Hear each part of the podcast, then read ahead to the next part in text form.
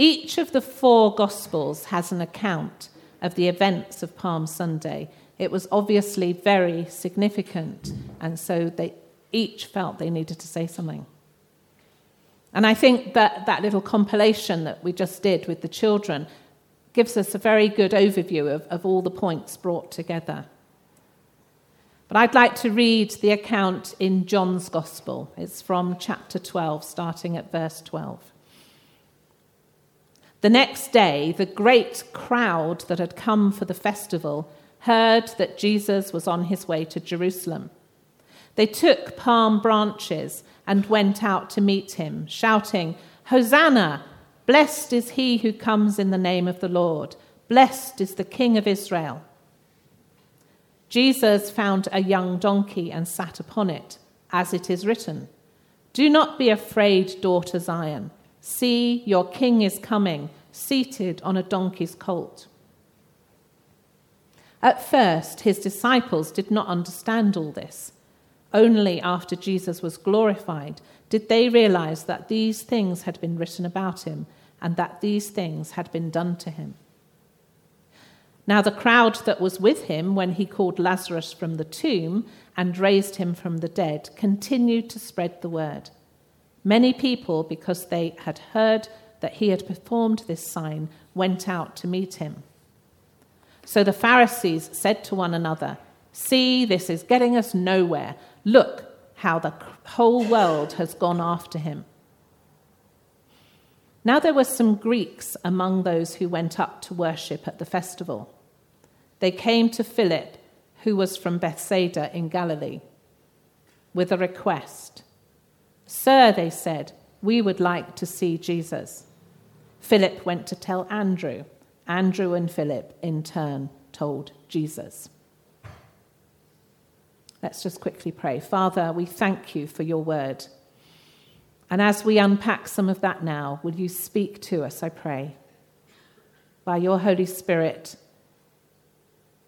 just make us pay attention to the bits you want us to hear today. In Jesus' name, amen. So, as it said, Jerusalem was packed. It was festival time, the Passover festival. And many, many people will have traveled miles to be in Jerusalem.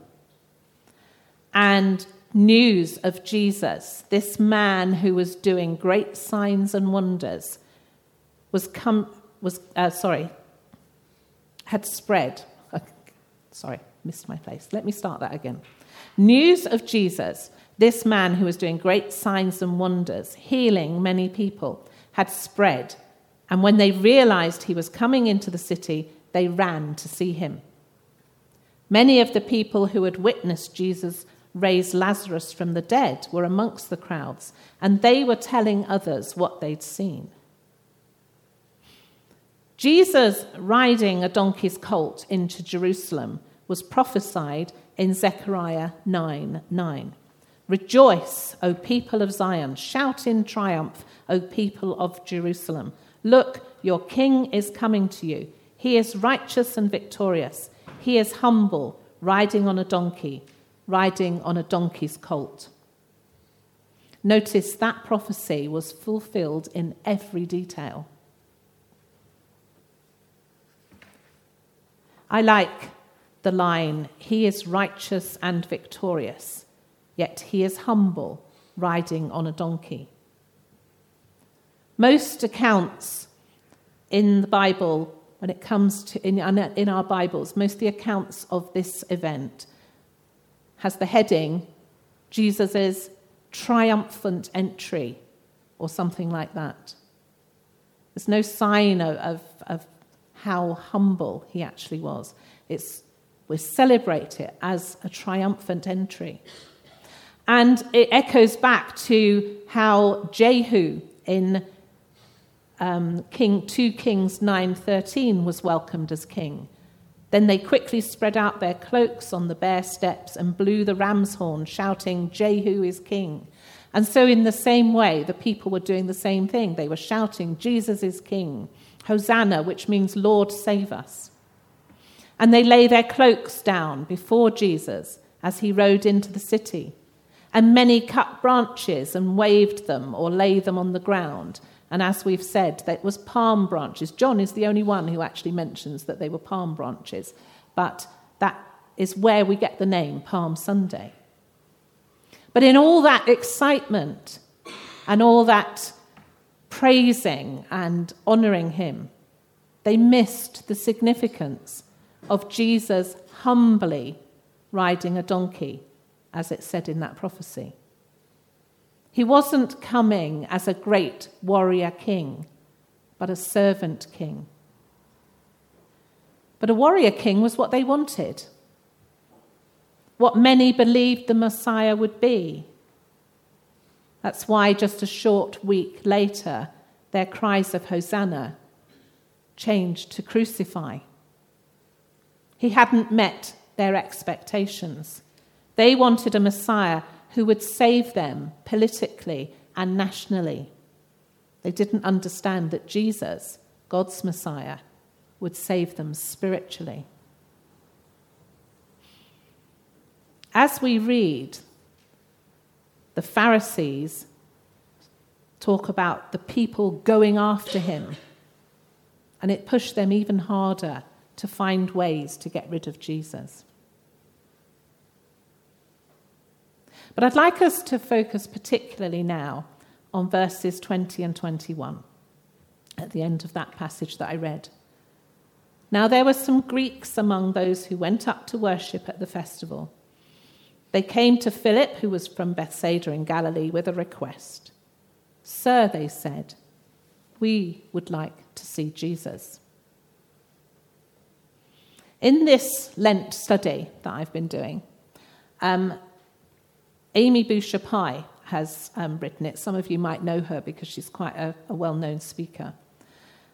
But she writes about this. She explains that the first half of John's Gospel outlines the seven signs of Jesus, and the second half of the gospel explores the outpouring of Jesus' love through his death on the cross.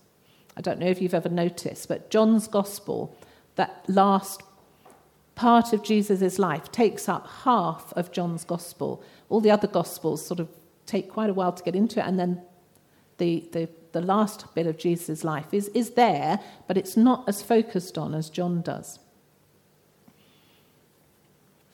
Let me just quote from what she says about this. Find the right page. The pivotal moment between the two halves comes from a seemingly innocuous statement post, uh, opposed to one of the disciples. We would like to see Jesus. The key lies in who asks him those whom John names as Greek, whom we might call Gentiles. In this context, calling them Greek doesn't necessarily mean that they came from Greece. Rather, it denotes anyone who isn't Jewish. The first half of the gospel concerns Jesus' ministry to the Jewish people. But with this question, he opens up his ministry to the whole world. Jesus breaks down the dividing wall of hostility between the Jews and the Gentiles. So, this is when non Jews, people like you and me, started to learn that we're included in this new kingdom that Jesus is talking about. We're included in God's love. We're also part of the story. These particular men have heard of Jesus. Perhaps they were at the back of the crowd and want to meet him personally. My question to you today is Do you want to see Jesus? Do you want to have a personal encounter with him? Or are you content to be at the back of the crowd? knowing he's over there somewhere, hearing all the stories about him, never quite getting to know him personally. Don't be content with that. Jesus longs to be your personal Saviour, your personal friend. Don't miss out on all that He has for you. Be open to Him. Talk to Him, hear from Him, learn about Him, and talk to others and ask them to pray with you.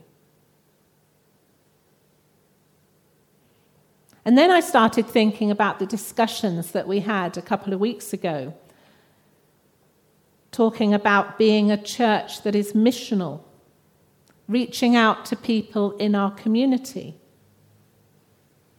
What if someone came in that door over there today and said, I want to see Jesus? Are we ready? Can we lead them to Jesus? Do we reflect Jesus in our lives, in the life of this church? Are we ready? Something to ponder as we seek to move on. Let me quote Amy again.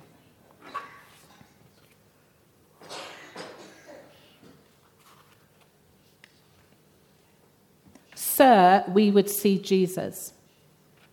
Those words have long reverberated with me. First, when I read about a Victorian minister who came across them written on a piece of paper tucked into a Bible on the pulpit where he was preaching. Since then, whenever I stand before a group of people preparing to share from the scriptures, I call these words to mind as a prayer but it was at my mother in law's funeral that marked this phrase in my mind indelibly. As my daughter and I stood behind the lectern about to lead the prayers, I looked down and saw the brass marker with the same words embossed. I then thought how much they described my husband's mother.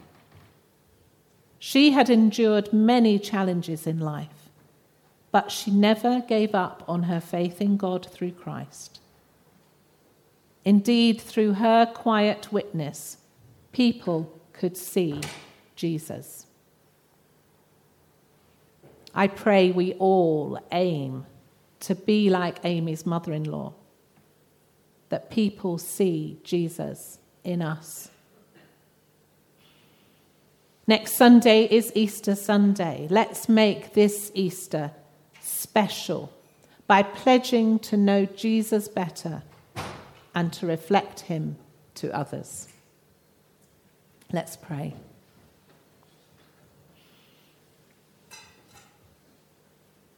Father God, we thank you for your word to us today. Lord, we would see Jesus.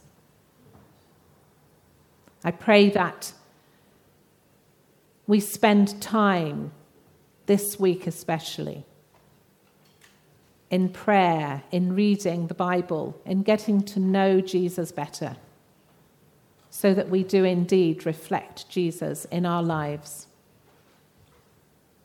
And that people will see Jesus through who we are, what we do, how we are. Lord, give me opportunities to practice humility, to serve, to listen, and to prefer others this holy week. In Jesus' name we pray. Amen.